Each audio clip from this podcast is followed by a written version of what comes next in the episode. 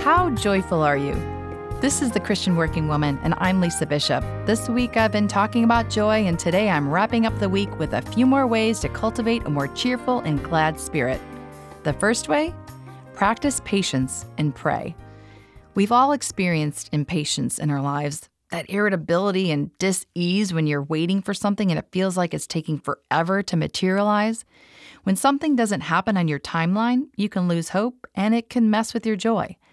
When it comes down to it, impatience is really an indicator that you don't trust God and His timing.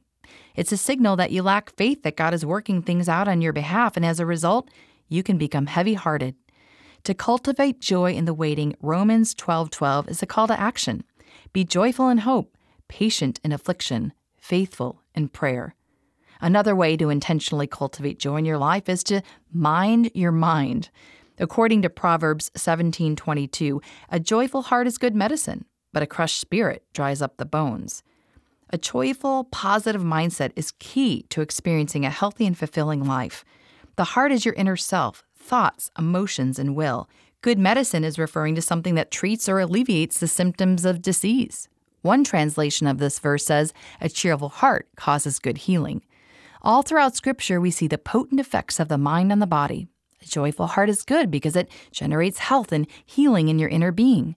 In contrast, a crushed spirit dries up the bones, or as Proverbs 12:25 explains, anxiety in the heart of a person causes depression.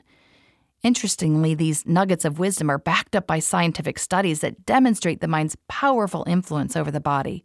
A cheerful, contented temperament not only fortifies your mental health, but enables your body to resist the attacks of physical disease. Yet another reason to be really enamored with God and how He created your mind and body, and why He created you to experience joy.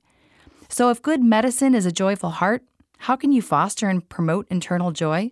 Well, Scripture says that God's laws, precepts, and statutes refresh the soul and gladden the heart.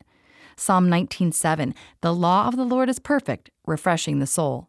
And the prophet Jeremiah testified, "When your words came, I ate them; they were my joy and my heart's delight."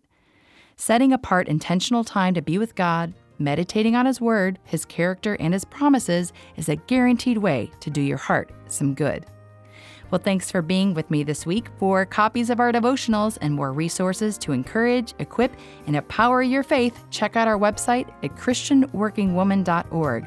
That's ChristianWorkingWoman.org.